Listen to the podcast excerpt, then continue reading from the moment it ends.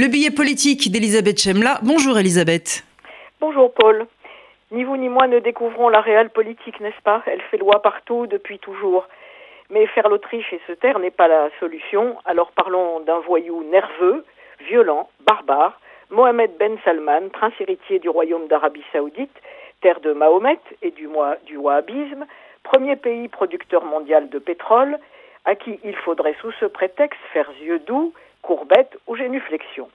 Le jeune dictateur Ben Salman a commandité un crime abject, rare et particulièrement provocateur le 2 octobre dernier.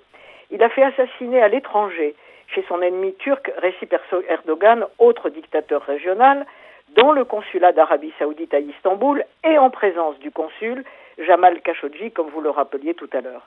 Ce frère musulman, supporter du Qatar, opposant naguère homme important du Sérail, était tombé en disgrâce, parti vivre aux États-Unis où, entre autres, il était devenu contributeur du prestigieux Washington Post. Khashoggi a foncé tête la première dans son consulat pour obtenir les documents nécessaires à son mariage proche. Il en est ressorti, après un calvaire, dans des sacs, découpés en morceaux à la scie, ce qui vaut désormais à MBS le surnom de Mohamed Bensi, et ses membres ont probablement été ensuite dissous à l'acide. Une déflagration planétaire dans les chancelleries, une couverture médiatique distanciée, l'image du réformiste Ben Salman salement amoché, de l'humeur en son royaume. Et puis, et puis rien, ou plutôt pas grand-chose.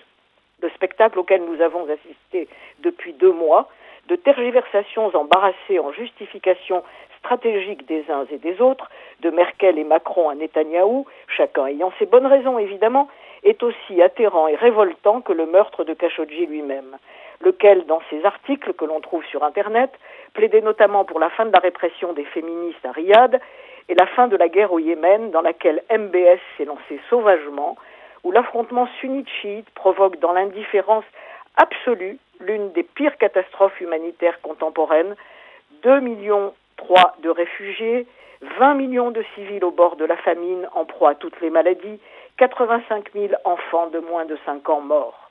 Au moins, Donald Trump a-t-il le mérite, lui, de parler franc, ridiculisant ainsi toutes les rodomontades de ses pairs, genre Retiens-moi, je vais faire un malheur. Résumé en une phrase, reprenant Clinton, c'est l'économie, imbécile. Pas seulement le pétrole et le gaz, mais les ventes d'armes. Que pèsent quelques sacs poubelles noirs contenant un corps supplicié en regard des 43 milliards de dollars d'armement et la promesse de 110 autres pour les États-Unis, de 15 milliards pour le Royaume-Uni, la France rafrant la troisième place avec plus de 11 milliards d'euros en 10 ans. Business is business. Trump s'est retiré du traité avec l'Iran, choisissant définitivement l'alliance avec Riyad, en position de faible mais au prix fort, et avec la promesse fallacieuse d'un règlement du conflit israélo-palestinien. Mais Trump se garde de dire l'essentiel, et son allié israélien aussi.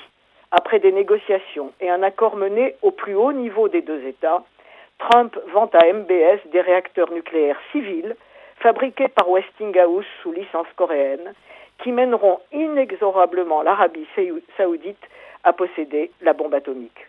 Le Saoudien veut diversifier ses ressources, il a annoncé lui-même son plan en mars dernier, et il a ajouté une sorte de go to hell aux Américains, refusant catégoriquement de ratifier le traité de non-prolifération. Alors, pour sauver l'honneur des âmes éteintes, reste l'obstinée presse américaine. Time vient de déclarer Khashoggi homme de l'année, et, contre toute attente, les sénateurs républicains qui, quoique de la majorité, viennent, à propos de la guerre au Yémen, d'envoyer Trump au diable.